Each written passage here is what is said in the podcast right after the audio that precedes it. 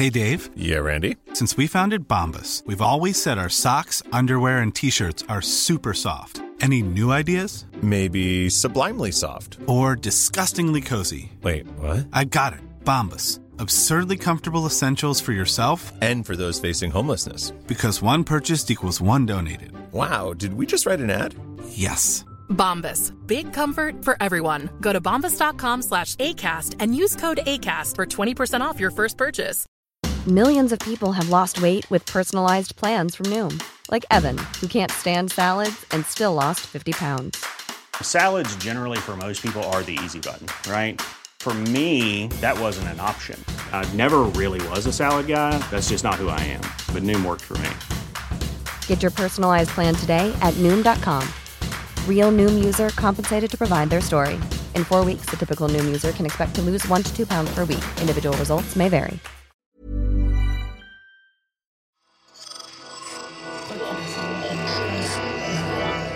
Esse podcast é, é apresentado por b9.com.br.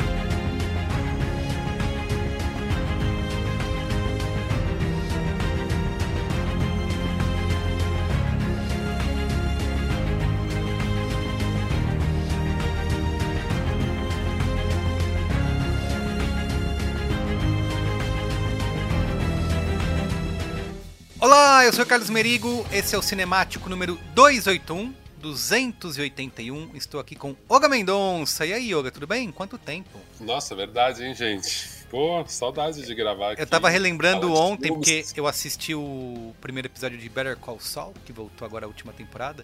E aí eu fui pesquisar Sim. o episódio que a gente gravou em 2020. Grande momento, viu? Nossa. Grande momento. Em breve teremos que gravar, né? Exatamente. Final dessa Falar do-. Toda semana agora, Carlos meio falando, é, agora eu vi essa semana o episódio de Better Call Saul, ele vai conseguir encaixar toda Sempre, semana agora essa, sempre, essa lógico, menção aí ao lógico, episódio. né? E Pedro Estraza, que vocês já ouviram a voz aí. Aí, Pedro, tudo bem? Tudo bom, Merigo, estamos aqui hoje pra...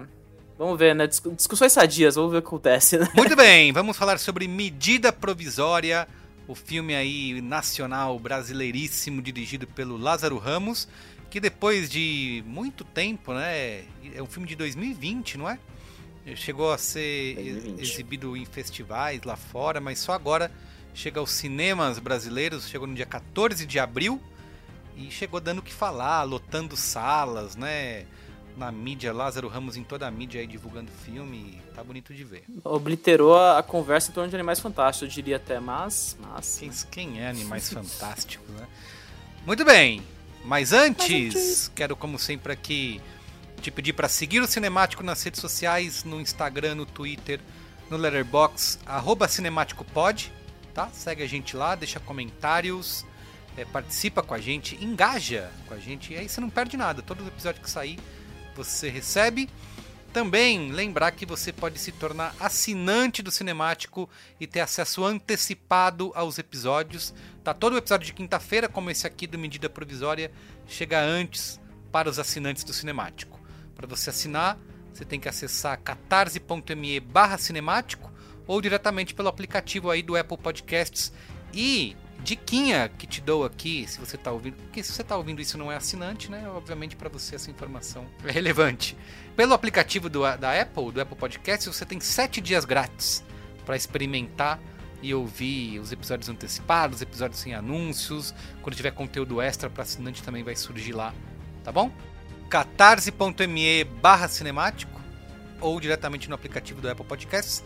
Muito bem, então é isso, vamos lá falar de medida provisória? Medida provisória. Provisória.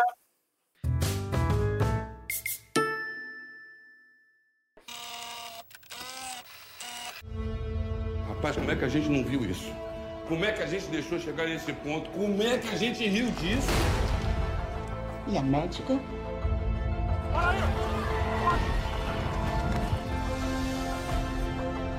Meu nome é Antônio. Eu era negro. Hoje, sou melanina acentuada. Será que a gente nota quando a história está acontecendo?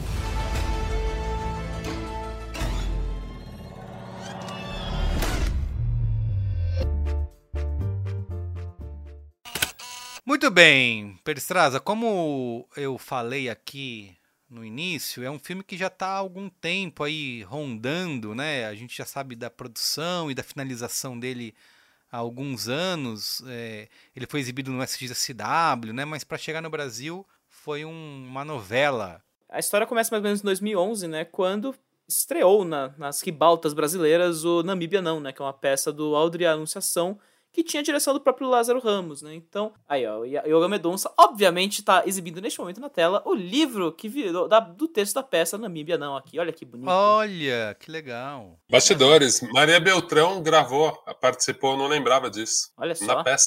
Conta aí dessa peça, Olga, você que, que conhece.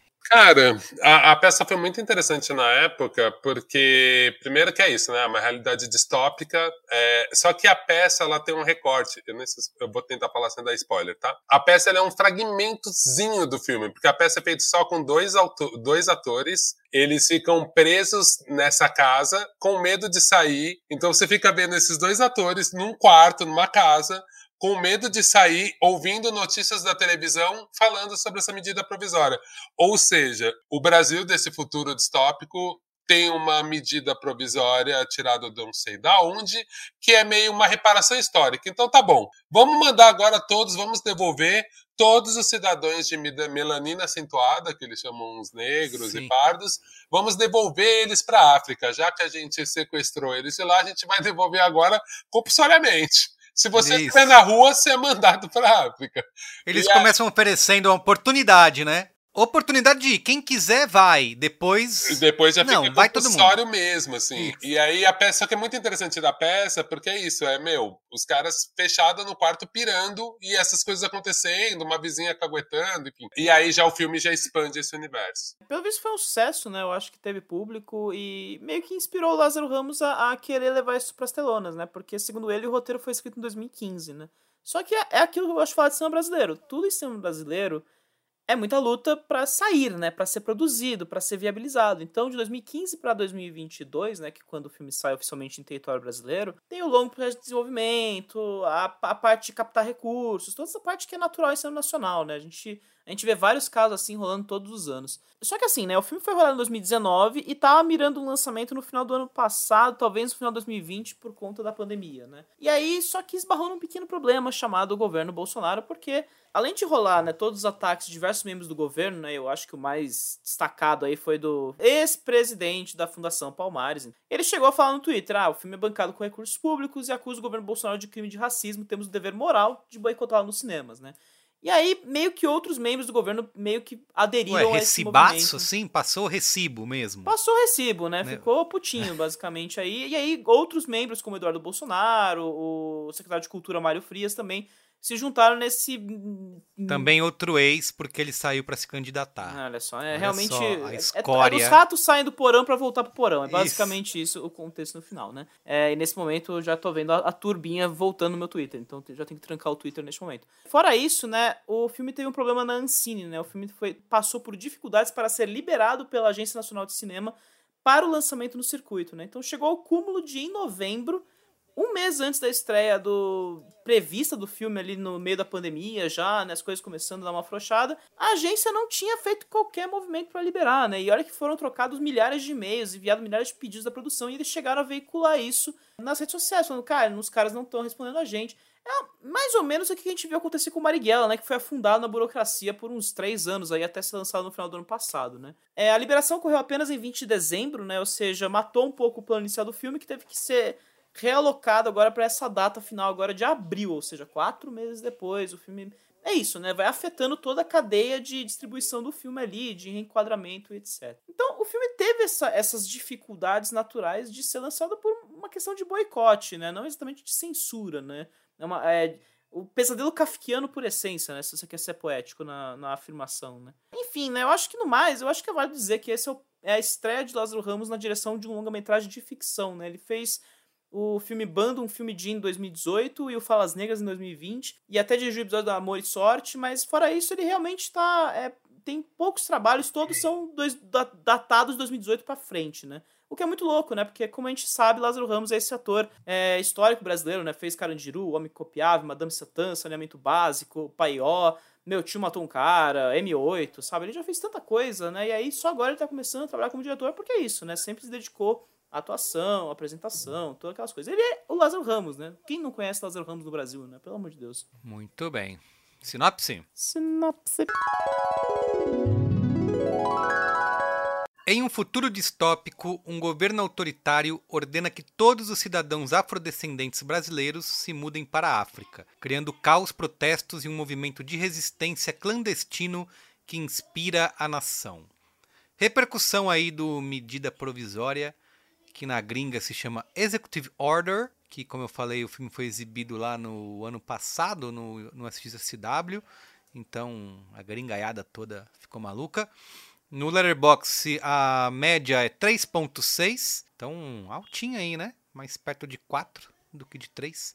No Rotten Tomatoes, 92% da crítica aprova o filme, não tem ainda nota de público, né? Porque não sei se teve estreia em cinemas lá, então não tem nota do público. Mas ótima cotação por medida provisória no Brasil e no mundo, certo? Para eles trazerem. E, dinheirinho? Deu, deu dinheirinho? Cara, dinheiro fez, né? E eu, eu gosto de destacar nessa hora que eu acho que houve um bom trabalho de divulgação do filme, né? Eu acho que a gente consegue ver, né, o, o bom trabalho de divulgação, né, a partir do momento que a gente vê o Lázaro Ramos aparecendo em tudo que é canal, em tudo que é programa televisivo, né? Ele, ele foi pro Roda Viva, eu acho que ele foi pro Provoca aí do, do Marcelo Taz, né? Ele foi fazer milhares de programas, fez coisa no Omelete também. Então, assim, houve uma boa divulgação do filme, mesmo depois de todos esses entraves aí políticos.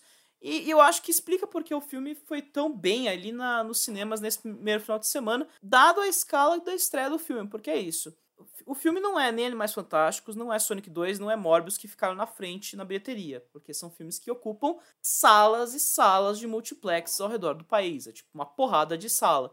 O Medida Provisória só ocupou 150 salas do circuito e com esse número fez 1,8 milhão de reais, né? Ou seja, ele fez quase 2 milhões de reais e ficou em quarto lugar na bilheteria nacional no último final de semana. Já é a segunda maior estreia de um filme nacional este ano, né? O que eu acho que a gente pode considerar que é a primeira, né? Porque a outra estreia que bate ele é o Turma da Mônica Laços, que estreou no fim do ano passado, né? Então fica aquela, aquele buraco. É, será que estreou no final de dezembro, mas tá, só tá contando carreira no começo do ano? Aquela, aquela piadinha básica. Não, eu não sei vocês, né? Mas eu fui ver o filme no feriado, na sexta-feira ali, um dia depois da estreia, e a sala estava lotada. Eu literalmente peguei o último lugar na minha sala para conseguir ver o filme numa sala cheia, o que é um feito se considera que estamos aí no meio de uma pandemia e eu não vejo isso acontecer numa sessão paga desde um tempinho já, assim. Acho que só sessão de primeira noite. É, que eu fui tava, tava cheio também, não tava lotado, mas fui num sábado à tarde estava bem cheia, né? Então, isso inclusive é boa notícia para a segunda semana do filme, né? Pedro Estraza deve manter aí pelo menos nessas salas ou se bobear até aumentar, né? Já que tem tido essa grande procura aí ou não. A gente espera, né? Vamos ver como é que vai ser os números aí a partir de quinta-feira, né? Número de sala, mas assim, a grande obstáculo para ele vai ser o Cidade Perdida da Paramount, né? Que é o filme da Sandra Bullock, que é um filme que tá indo muito bem nos Estados Unidos, né? Tá segurando de semana para semana de forma surpreendente, né? galera tá ficando muito surpresa por lá. Então, vai saber o que acontece, mas eu acho que seria natural o filme ganhar mais projeção, porque é um fenômeno meio parecido com Bacurau e até Marighella, né? Marighella teve um fenômeno parecido no ano passado e realmente deu uma aumentada em salas na segunda semana. Então, Olga, aproveita para contar como que você viu o filme. Você acha que você foi numa pré-estreia, não foi? Sim, e sim. Já emenda dizendo o que você achou aí sem spoilers. Cara, eu fui na pré-estreia putz, foi muito bonita pra estreia, assim, cara. Primeiro que Lázaro, enfim, a galera convidou o pessoal da Hello Company, convidou muita gente que está envolvida com o filme diretamente ou indiretamente, muitos artistas que têm a música, acho que o filme tem uma trilha bem interessante. Então, assim, só de ver a reação da galera e principalmente a galera preta que estava lá mesmo, assim, o filme acho que ele gera uma identificação muito forte, né? Eu acho que ele tem um papel que é um pouco um papel quase documental de registrar uma parte de uma de uma negritude de uma certa época, né? Eu acho importante a gente pensar isso mesmo. O filme foi filmado em 2019, 2020, né? Então ele ele registra um momento, tem tem pessoas que são que são muito importantes e que foram muito importantes naquele momento e é muito legal ver registrado. Então, por exemplo, se você vê um Sociedade SA do, do Person, você fala, cara, é muito legal ver essa São Paulo dessa época, ver a, se, se identificar as ruas de São Paulo, né? E eu acho que esse filme, no final, para mim, ele tem esse valor e eu senti que para muita gente também tinha aquela sensação de estar tá participando da história, ou fazendo história, ou vendo um momento da história, que aí eu acho que ele bate muito nisso que a gente vê muitas discussões sobre racismo e em vários lugares, em muitos livros, e muitas publicações, mas tem um lugar lúdico e que não é tão lúdico, que depois vai para o nosso imaginário, registrado mesmo, que a gente não vê. Eu até me lembrei uhum. um pouco de um filme que é o Downtown 81, que mostra o Basquiat né? E toda a turminha de Nova York dos anos de 81, do underground, criativo, eles produzindo. É um filme que você vê, o Doutor 81, eu gosto, mas a história é muito frouxa. Você vê que é muito mais o cara mostrando todo aquele monte de gente criativa produzindo e registrando. E eu falo, cara, por que, que a gente nunca tem isso com, com a história negra mesmo? Filmes que têm uma história, o Lázaro tem uma história, você se diverte, ele cruza vários gêneros, mas ao mesmo tempo tem um valor histórico. Eu imagino que daqui 15, 10 anos você vê a Dona Diva viva, falando. Cara, vai ser muito potente, vai ser muito impressionante pra gente. E mesmo aqueles registros de atuação, assim, você fala, cara, imagina que 40 anos você vê o Alfred Enoch, você vê a Thaís dando aqueles textos incríveis o, o, seu Jorge. Então eu acho que para mim ainda o filme cumpre esse outro papel de virar um documento histórico da produção negra desse, desse começo de século. Olha, eu já me interesso bastante pelo filme de partida por conta dessa distopia a brasileira, né? Que teve aquele filme lá da também era uma distopia. Você até entrevistou o diretor, Pedro. Como é que é o nome da tem a igreja lá que Ah, Divino Amor. Divino Amor outro filme que eu também eu gosto de ver a gente explorando esses gêneros, né? De ver o, Brasil, o cinema brasileiro explorando cada vez mais essas. Eu, é um gênero que eu gosto muito, né? De, desses cenários distópicos assim. Então, de cara eu já, já me interesso por isso e eu vejo aqui, é óbvio que você tem a, o Lázaro Ramos, ainda um diretor começando, né? Você consegue apontar ali diversas questões de talvez de uma falta de foco no filme, ou de um, um pouco caótico ali, né, naquela bagunça.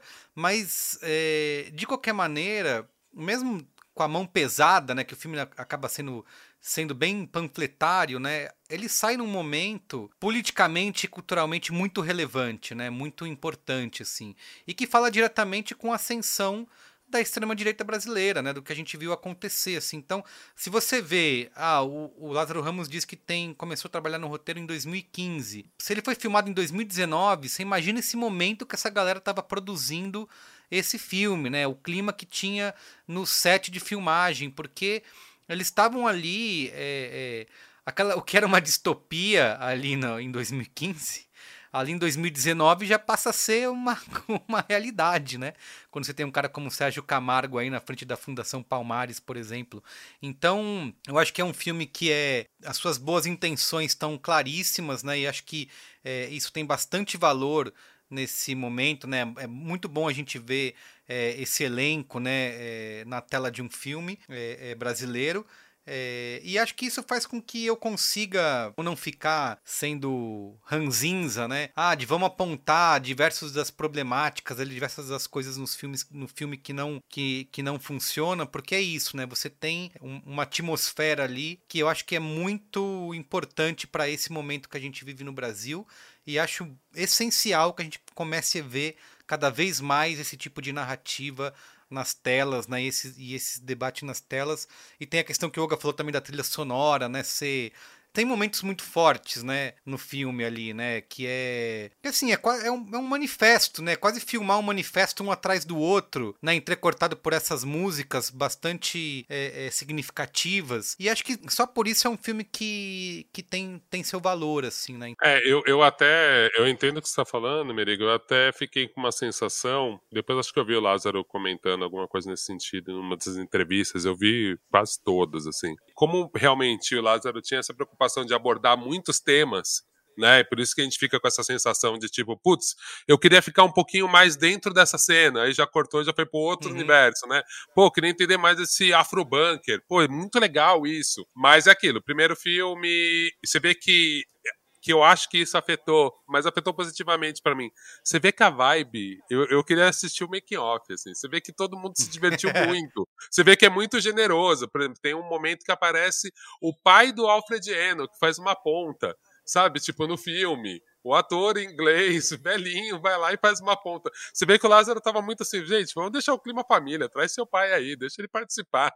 você sente essa, essa vibe boa, né? Só que, Sente assim, mesmo. E eu, e, eu, e eu entrei no filme, como sou muito fã também de distopia e vi o Namíbia, vi a peça, tava entrando no filme esperando, tipo, ah, cara, deixa eu me preparar, eu vou sofrer, vai ser um filme muito sério e a gente vai discutir uma Isso, coisa e não muito é. séria e o filme te quebra nisso. Só que no final você já tá achando tudo meigo, tudo bonito mesmo. É um filme que ele, em teoria, ele trata de assuntos muito pesados. Em teoria, ele mostra uma realidade que não é tão distópica assim, se a gente for parar É, pra ver. não.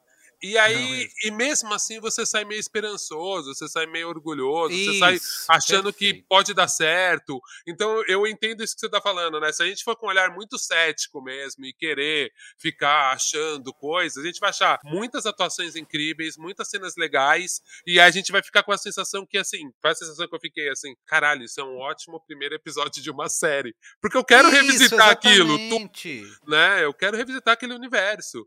É uma boa criação desse, desse mundo. Eu, vi, eu vejo bastante gente comparando com Cabeça de Nego, né? Que é um filme que eu gostei bastante. Acho que tá até disponível na, na Globoplay, quem Tá quiser Globoplay. ver. É, tá na Globoplay. Então, aqui você tem é, isso que o Oga falou, que eu também me peguei surpreso, que é, que é divertido, né? É, você dá risada, tem vários momentos de humor. Ele, eu acho que quando você tá combinando aqui, né, essa proposta política que o filme traz com entretenimento, eu acho que tem uma, um grande valor aqui. Ele é bastante didático, né? Eu gosto, vendo esses relatos de sessões cheias, eu gosto de imaginar isso, né? Uma galera que de repente não tá tão politizada, não frequenta tanto cinema, tá vendo isso, né? Tipo, é que nem a galera que foi quando foi ver Pantera Negra, sabe?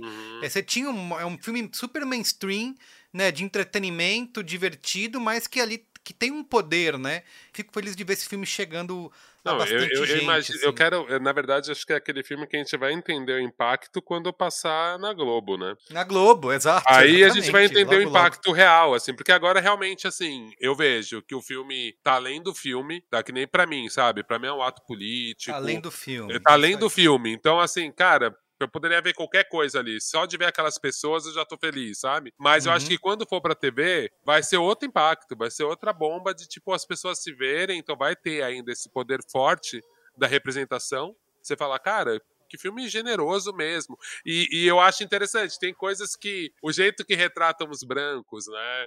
Tipo, meu, é interessante, porque a gente não vê isso. Eu sei que as pessoas falam, ah, mas todo branco tá estereotipado. É, amigão, é assim que eu me sinto na maioria É. dos filmes. Ensino preto, né? Exato. Tipo, é, então, agora sim, ó, vocês são um vilão estereotipado, bem bobinho mesmo. Então, é assim que acontece, é assim que eu me E vejo. eu acho uma essa boa comparação porque é isso, né? Ah, o Cabeça de Negro, você vai com, como cinema, audiovisual, você acha que é mais sofisticado, né? Enfim, mais artístico, de se é que a gente pode falar assim. Mas em quantas pessoas esse filme chegou, né? Em que, que tipo de discussão ele gerou, né? Que tipo de, de movimentação, de debate ele não gerou, ficou entre a gente na bolha cinéfila, né? Não foi. não- Então eu acho que é isso, assim. é, você enxergar essa qualidade no filme, essa proposta do, do, do Lázaro Ramos de fazer esse filme manifesto, é, É, para onde a gente tem que olhar nesse caso, e como o Olga falou, tá além do E filme. até tem uma questão estética, que às vezes eu fico pensando muito, né? Pensando nessa coisa do cinema pop, até do cinema, do cinema mais branco, vamos dizer. Eu vejo Scarface. Scarface é um filme cultuado, principalmente pela galera do rap. Mas Uhum. assim, Scarface é ruim. Mas eu entendo que é um filme que, como produto pop, a imagem Isso. daquele bandido, da máfia e tal, é muito. É, é iconográfica, né? Que, Uhum. a- mas assim, se você for analisar mesmo, fala, gente, é patético isso, é patética essa máfia, né? Quando você tira do contexto, mas eu entendo que a galera, nos anos 80, 70, não lembro quando- quando ele foi feito, viram aquele filme, o impacto que teve. Eu consigo entender e ter esse distanciamento e, ao mesmo tempo, uma aproximação de falar, cara, como imagem, isso é muito incrível. É a mesma coisa que a gente olha pro Star Wars. Hoje em dia eu Uhum. entendo uma criança que nasceu agora achar tudo muito bobo esteticamente. Falar, gente, esse era o filme que vocês curtiam, né? Mas pra gente foi muito impactante na época. E pensando em design, desenho de personagem, cara, o Darth Vader é muito legal. Apesar de hoje em dia você falar, que futuro é esse, gente? Que roupa é essa? Que... Por que, o cara usa capa? Né? Tipo... Mas criou, criou os ícones, né? E eu acho muito louco a gente pensar. É aí que eu trago pra essa questão política, né? É muito louco a gente pensar que a gente tem tanta estética produzida da música negra. Se eu te falar uma imagem do samba, você tem na sua cabeça. De capas de discos de samba, de várias artes, do- até do teatro. Mas no cinema a gente tem pouco, né? A gente vai lembrar do Zózimo, a gente vai lembrar do Joelzito, a gente lembra muito pouco do Orfeu. Quer dizer, a gente tem pouco no nosso imaginário de cinema preto. E mais moderno, então, menos ainda. Né? Por mais que tenha uma puta produção, mas ela só fica para os cinéfilos ou pra gente que tá engajado, antropólogo, sociólogo, procurando, né? Então, realmente, Exatamente, ver é um cinema é. preto pop, eu fico muito feliz. É o velho pregando pra convertido, né? É isso. Pedro Estraza, vai lá, detona aí que eu sei que é isso que você tá esperando pra fazer. Não, é, é interessante, né? Você estava, em primeiro lugar, né? Eu acho que é válido dizer, né? Você estava, falando, Merigo, do negócio do Cabeste Negro, de não ter nenhum impacto. né? Eu acho que tem que ser feita uma primeira distinção que é, né? Cabeste Negro é um filme, de- também é um primeiro trabalho, mas não é de um, de um cara global, né? Ou seja, um trabalho que foi distribuído de forma independente, né? Foi, foi na luta ali pra chegar nos cinemas, depois chegou no Globoplay, e depois é no passinho, né? Não é que nem o Lázaro, que já tem todo... tem uma reputação, tem um renome, e aí tem esse essa- ganha essa, esse, esse, essa aula que a gente, vocês falaram pelos últimos minutos, né? Que é essa questão do ato político, que é uma coisa que, cara, não, não pode ser desestimada em nenhuma discussão. É um fato, assim. Quando, quando um filme é perseguido pelo governo por conta de suas ideias e por conta do seu discurso, né? E, e- assim, não é uma questão de um discurso de exceção, né? Não, é, não estamos falando de um filme que é da, da extrema-direita, um filme fascista, né? Estamos falando de um filme que, cara, de fala que, é- que é isso que o Olga falou, né? Ele representa uma negritude, toda uma, uma, uma época de, de uma produção cultural que não existe, assim. E pra ficar no exemplo, né, esses, dias eu tenho pesquisado bastante sobre a história do Velvet Underground, né? Essa era uma das principais questões pro documentário do Velvet Underground que saiu na época do ano passado. Não tinha registros dessas pessoas, des- dessa época, desse cenário tão importante pra, pra história da cultura pop até, né? Tipo, do pop art, do Andy Warhol. Não tinha registros. O- E o, o Todd Haynes teve que trabalhar com entrevistas, uma, uma, uma narrativa muito mais experimental para suprir essa questão e criar uma, um registro, né? Então, assim, eu entendo super esse lado da medida provisória, assim, é muito, é muito, assim, existe esse, esse viés mesmo, ainda mais imbuído de tanta, de, de, um, de, uma, de um cenário tão político tão es- escroto, né, e tão desgarçante pro filme, né, então eu acho muito legal que o filme esteja tendo esse impacto, ainda mais porque estamos vivendo um momento em que o nosso circuito distribuidor está muito afetado, né? A gente tá vendo filmes sendo adiados e estreias muito comerciais ali, focadas só no blockbuster semana mesmo, porque é o que os cinemas estão desesperados por colocar, eles estão atrás de público. E de repente você vê um filme nacional ocupando salas, é mais ou menos a mesma coisa do Marighella, né? Um filme, um filme brasileiro que fala de um, de um contexto so- é, social político muito importante pra gente, que tá sendo correspondido pelo público. É muito importante, isso é muito maneiro ver isso, né? E eu tô usando importante mesmo porque existe essa importância. Eu odeio a aditivação, claro, mas nesse caso, Sim, escapa, filme importante. é, o filme importante sempre, né? A gente já, dá aquele passo atrás, assim, fala, não, não, não é assim também, né? Filme é filme. Mas em termos do cenário que a gente tá vivendo, é muito legal mesmo no cenário político e econômico que a gente tá vivendo. Posto tudo isso, né? E aí a gente. Né, resta pra mim a discussão do filme, né? E, e aí eu acho oportuno que a gente. Eu tenha, tenha que trazer o Marighella ali, porque são dois filmes que meio que se relacionam mesmo. Primeiro porque eles chegam um pouco atrasados, né? E é interessante isso mesmo. O Marighella, ele foi. Ele realmente para, ele tem essa mentalidade, né? Foi muito interessante ver no lançamento as pessoas comentando essa questão do filme parecer que ele pertence a uma época anterior a essa que a gente tá vivendo, né? Que é essa reta final aí. Esperamos que seja a reta final do, do bolsonarismo no Brasil, né? De certa forma, politicamente, né? Então ele existe, ele, ele, ele chega um pouco atrasado, mas ele tem uma identificação porque a gente tá tão sofrendo ali, né, que a gente acaba nessa. A gente precisa de um, algum tipo de anteparo, né? E o filme acaba servindo muito bem. Mas são dois filmes que meio que têm essa fragilidade para além disso, né? E eu acho que no caso do Medida Provisória a gente sente um pouco mais isso, né? Isso que a gente, vocês estavam falando. Ah, o filme tem uma, uma certa fragilidade que eu acho que passa muito pela direção do Lázaro Ramos, assim. Que é isso que o Olga falou, né? Ele tá, ele tá muito interessado em jogar, colocar ideias, colocar o retrato, né? Toda essa ideia do, do, do bunker africano que tem no filme, né? De refletir um monte dessas personalidades negras e colocá-las na tela refletidas, sabe? Isso, isso. Ele tá pensando num, num jogo ali que. Mas ele não consegue imprimir isso para dentro da narrativa, né? Foi muito interessante que o Olga falou que a peça, eu não, não sabia dessa informação, que a peça é só sobre a questão do apartamento, tensão do apartamento.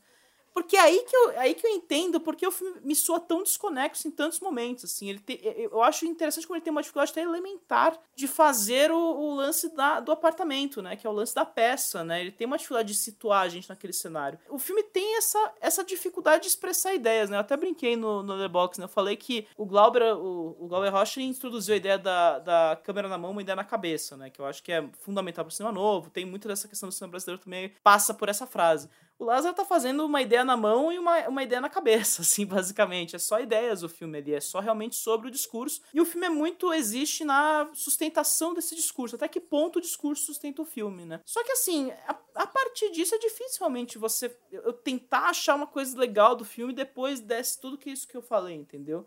É, eu tive dificuldade, pra, assim, eu, como uma pessoa que chega agora, né, não nem sabia nada da peça, inclusive, até tomei um susto quando eu cheguei no cinema, ele tava cheio a sala, porque eu falei, nossa, do nada todo mundo tá vendo esse filme, tá bom, vamos, vamos embora, que bom. Mas tive dificuldade para entender um pouco o, todo o contexto da, do, do filme ali nos primeiros minutos ali, eu acho que eu passei uns 20 minutos quebrando a cabeça para entender, ah, então é no futuro, então vai ter essa medida provisória, aí é por isso. Parece, é, parece até que ele começa no segundo ato o filme, né, ele não começa no primeiro, né, ele, ele meio que pula alguns vários estágios, porque é um pouco disso, né, e aí você sente a partir daí que existe uma interpretação da peça pelo próprio Lázaro e ele tem uma dificuldade de, de, articular isso dentro do filme, né? Tanto que os pontos de, de confrontamento e discussão da, da, da, própria interpretação dele sobre o material passam meio batidos ou passam uns momentos meio esquisitos, né? Eu tenho um momento que eu acho meio, assim...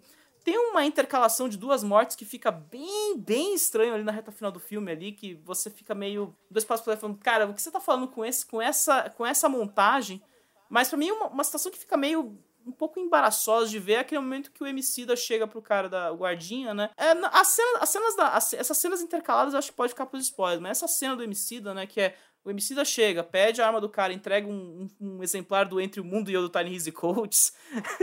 É, é, é, esse é o nível de, de básico da articulação do filme, sabe? É, é muito movimentos muito frontais muitas pessoas argumentaram, né, que o filme tem um lance de você de ser um filme muito frontal para um momento que precisa ser muito frontal, né? Eu acho que o próprio Merigo definiu isso, né? A gente precisa de imagens diretas para falar com um momento que é muito direto. Tipo, cara, nazismo é uma coisa uhum. horrorosa, fácil não tá errado, a gente tá, enfim. Não, mas eu, eu super entendo isso que você fala, Pedro, mas eu, eu por isso que eu bato nessa questão da gente não ter, sabe? Porque é isso, se a gente for pensar no cinema branco, a gente tem filmes super frontais, tem filmes com ou 10 mil camadas de, de, de, de, leituras, que eu acho que esse filme tem. Por isso que eu acho interessante. Eu concordo contigo quando você fala que tem situações que você fala, puta, mas pulou daqui para cá assim, tão rápido. Confesso que eu é isso, eu já venho com toda essa bagagem. Então, para mim, a dona Diva é a dona Diva, sabe? Tipo, não é uma professora no filme só. Caralho, é a dona Diva que gênio isso. Para mim, aquela situação do caixa eletrônico, eu já acho que para mim já me coloca no futuro, já me coloca nesse. Eu também não consigo te precisar. É, é há cinco anos o que a gente está vivendo, é há 20 anos. E que eu achei também muito interessante, porque achei que acharam soluções gráficas pensando em grana mesmo, estéticas, para representar esse futuro. Então, assim, é um celularzinho que é um pouco moderno, não tem um drone 3D horrível, tipo, sei lá, a série lá da Netflix, o 3%. Tinha momentos que era meio constrangedor, porque você fala assim, tinha umas coisas muito bem feitas e outras que você via o sofá da Tokstok de 2018. Você fala, cara, que futuro é esse que tem o sofá da Tokstok? Né? E eu entendo, gente, não é uma crítica, é, é caro produzir tudo isso. Eu acho que 3% tem várias saídas. Mas eu acho que esse filme do Lázaro, pensando em orçamento, cara, o jeito que ele representa esse futurinho, que é o futuro que a gente vive, né, gente? Que é muita cara do Brasil. Na periferia não tá nesse futuro. Na periferia ninguém tá discutindo a realidade, ou, ou a, a internet nos objetos, a internet móvel, 5G. As coisas chegam na periferia, não é que a tecnologia não chega. Ela chega, mas ela ela não chega tudo com as paredes em, em alumínio escovado, sabe? E eu acho que às vezes tem, tem essa, essa maluquice que eu acho que, o, que as pessoas têm dessa estética muito hollywoodiana do que é um do que é um futuro. Eu acho legal isso, você vê uns carros que são ainda normais, porque é isso que vai ser o nosso futuro. Vai ter gente andando de Tesla e vai ter o um golzinho quadrado do lado. Então, às vezes, eu acho também uma coisa muito, tipo, ah, eu falo, cara, não é Elysium o futuro, não é isso. Qual que é o nosso futuro? E é isso que eu acho genial no, no filme do Lázaro, e que ao mesmo tempo me incomoda, tá? Por isso que eu falo assim, cara, o quanto colonizado a gente não tá, principalmente falando em cinema de gênero. Então, assim, por que que ficção científica no Brasil tem que ser igual nos Estados Unidos. E em algum momento eu fiquei incomodado. Eu falei, ai, não podia ser um do... dois dedinhos mais sério. Mas depois eu vendo o jeito que ele usou o humor, eu falo, cara, para ele falar essa coisa tão dura, se ele não usasse o humor, ele realmente só ia falar comigo. Porque, tipo, gente branca não tá acostumada a ver, tipo, um personagem branco vilão. Se não tiver dois dedinhos de humor no personagem branco, seria insuportável pra um monte de gente que não é racializada e é branca não racializada, sabe? Então eu acho que tem umas saídas que são muito interessantes, que eu defendo um pouco no filme, que eu falo, cara, ele tava pensando realmente num público muito amplo, né? Talvez eu fosse mais Jordan Peele e falo, foda-se, os brancos vê Geralt ri nos momentos errados, não entenderam nada e se diverte. Os pretos vê Geralt e fala, caralho, nenhum preto sai só rindo, sai todo mundo com medo. Agora tem branco que achou o filme divertido. Eu fico assim, legal, hein? Vocês não entenderam nada mesmo. Ou entenderam outro filme. Mas tudo bem, né? Mas eu acho que tem esse lugar. Só voltando rapidinho ali a questão de produção, não é uma questão de produção, tipo, nossa, precisa gastar uma grana nisso aqui. Fazer, não, cara, dá pra, fazer, dá pra ter soluções elegantes com muito pouco dinheiro. Isso não é uma questão do filme. Mas é realmente organizar isso espacialmente, né? Tipo, eu acho que o filme até funciona quando tá dentro do apartamento ali, porque realmente é o texto do Namíbia, né? no Namíbia não ali que tá funcionando. E, isso é, e, cara, de novo, você tem o seu Jorge ali a, a seu favor, pelo amor de Deus, assim, tem uma hora que realmente não, mas o, o começo, cara vai funcionar, o, né?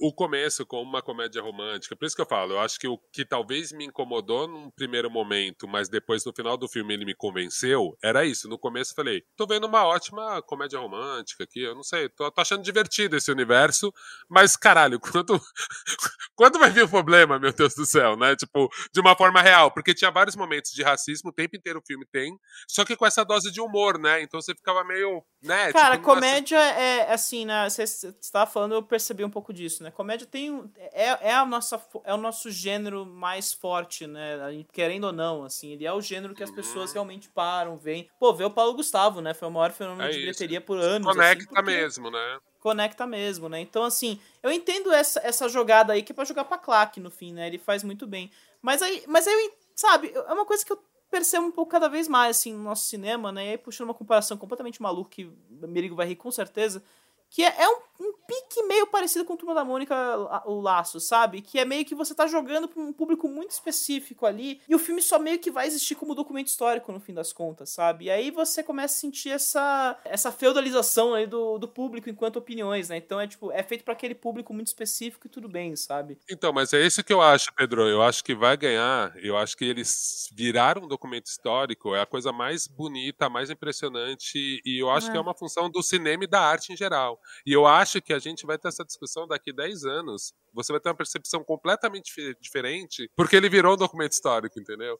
Talvez você nem Sim. vai estar discutindo, você vai estar discutindo assim, cara, a primeira atuação do Alfred Nock em português, ele mandou bem demais nessa cena da varanda. Que talvez pra gente hoje em dia a gente fica, pô, mas precisava ter. Tipo, porque é uma puta cena boa, mas assim, qual a conexão pra essa cena da varanda? Você entende? Por isso que eu para mim, assim, eu relevo tudo isso que a gente falou, né? De, de coisas do primeiro, do primeiro filme, de querer botar muito assunto. Porque eu falo, cara, isso como documento histórico, pensando assim, o próximo documentário do Emicida, tipo um amarelo, cara, ele pode pegar quase tudo nesse filme.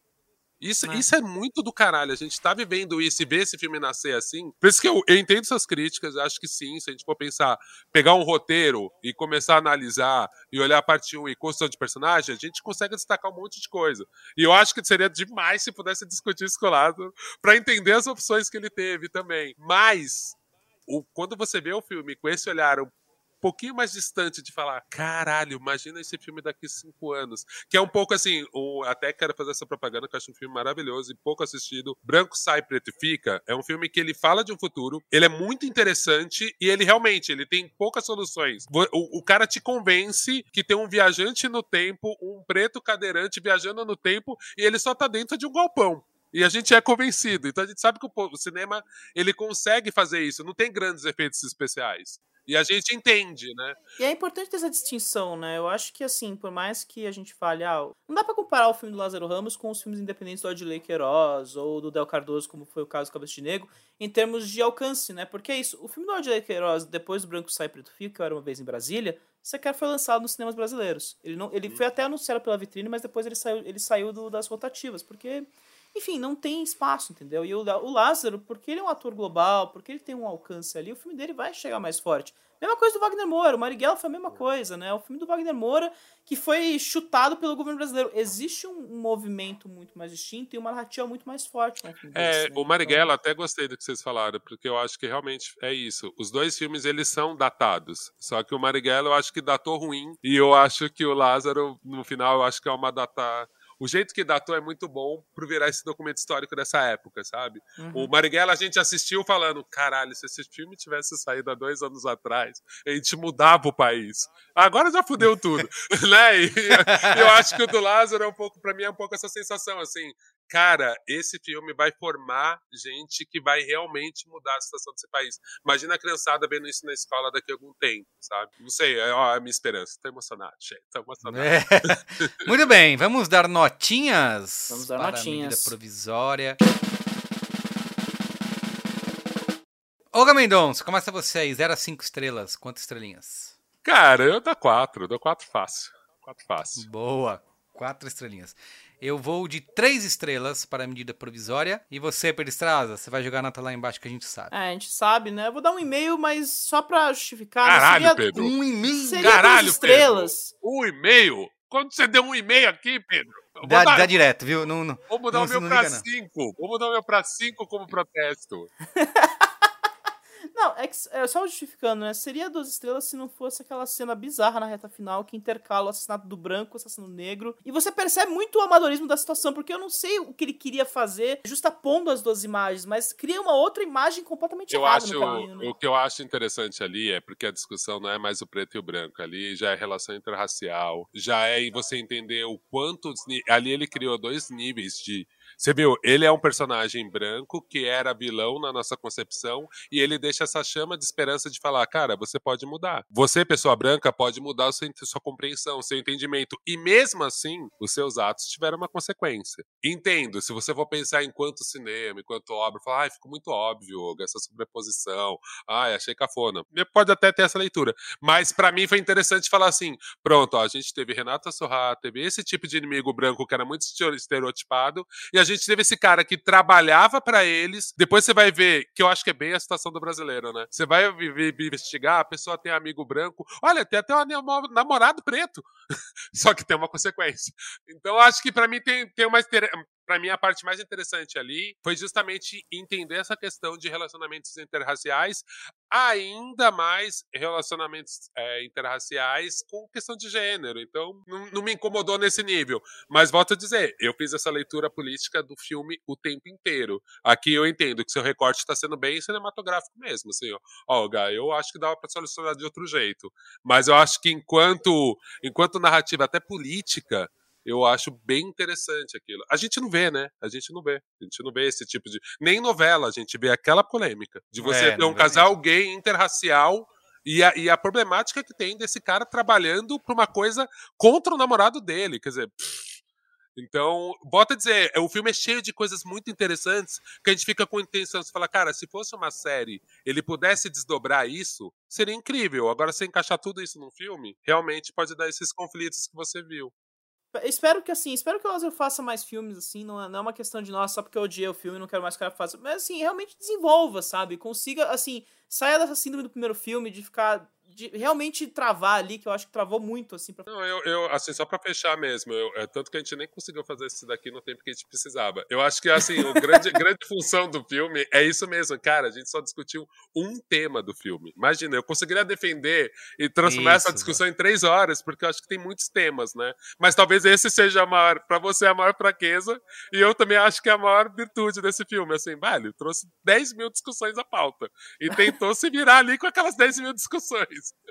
Se vira nos 30, literalmente, né? É, eu achei positivo, mas entendo que pode gerar um incômodo. Um filme que gera debates, né? Mas, ó, só pra... A média cinemático ficou em 2,84, então fica três estrelas, né? Três. Tá bom, gente. Três. Tudo certo. Tá bom. Ainda bem que tava Olga Mendonça pra salvar aqui a. Já pensou se eu não tô aqui, Mary? Que absurdo. Você não tá aqui, que ferrou, absurdo, ferrou, ferrou. Quebrou, todo mundo é... Muito bem, gente. Ó, o programa de hoje fica por aqui. Manda e-mail pra gente no cinemático.b9.com.br e também comenta lá nas nossas redes sociais, arroba cinemáticopod, concordando com Olga Mendonça, discordando de Pedro Estraza Nossa. ou vice-versa. Ou vice-versa.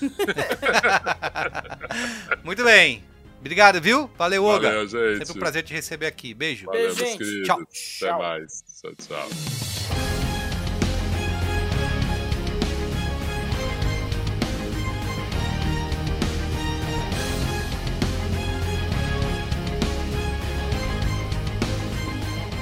programa que é apresentado por mim, Carlos Merigo, produção e pesquisa Pedro Estraza, edição de Marcelo Miranda e comercialização da Bubox.